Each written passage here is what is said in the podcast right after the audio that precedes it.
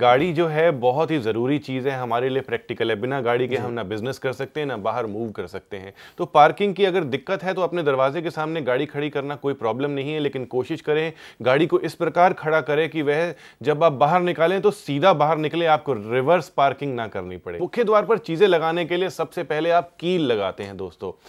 कील कभी भी मुख्य दरवाजे पर नहीं लगानी चाहिए।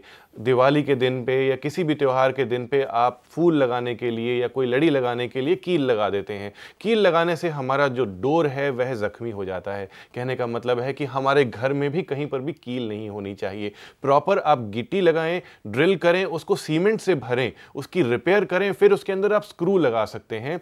इस प्रकार आप कील वगैरह यूज़ कर सकते हैं, लेकिन कुछ भी लटकाने के लिए आपने हुक यूज़ करना है, जिसका सिरा आगे नहीं आया होता है, क्योंकि नेगेटिव एनर्जीज जो हैं आपके घर में आने लग जाती हैं अगर कील लगती है, क्योंकि पॉजिटिव एनर्जी को यह कील फाड़ देती है, उसे खराब कर देती है। कोई भी कैक्टस का पौधा आपने अपने घर में नहीं लगाना है। जिस भी पौधे से आपको कांटे दिख रहे हों, जिस भी पौधे से स्टार्च निकल रहा हो, ऐसा पौधा आपने अपने घर में नहीं लगाना है। हाँ आपका बहुत बड़ा लॉन है, एक फार्म हाउस है तो किसी कोने पे आप, जैसे एलोवेरा आजकल यूज़ बहुत ज़्यादा हो रहा है तो एलोवेरा आप लगाएँ क्योंकि यह एक मेडिसिनल पौधा है, लेकिन बिल्कुल दरवाजे के साथ में ही अंदर आते जाते आपको कैक्टस के पौधे नहीं नज़र आने चाहिए।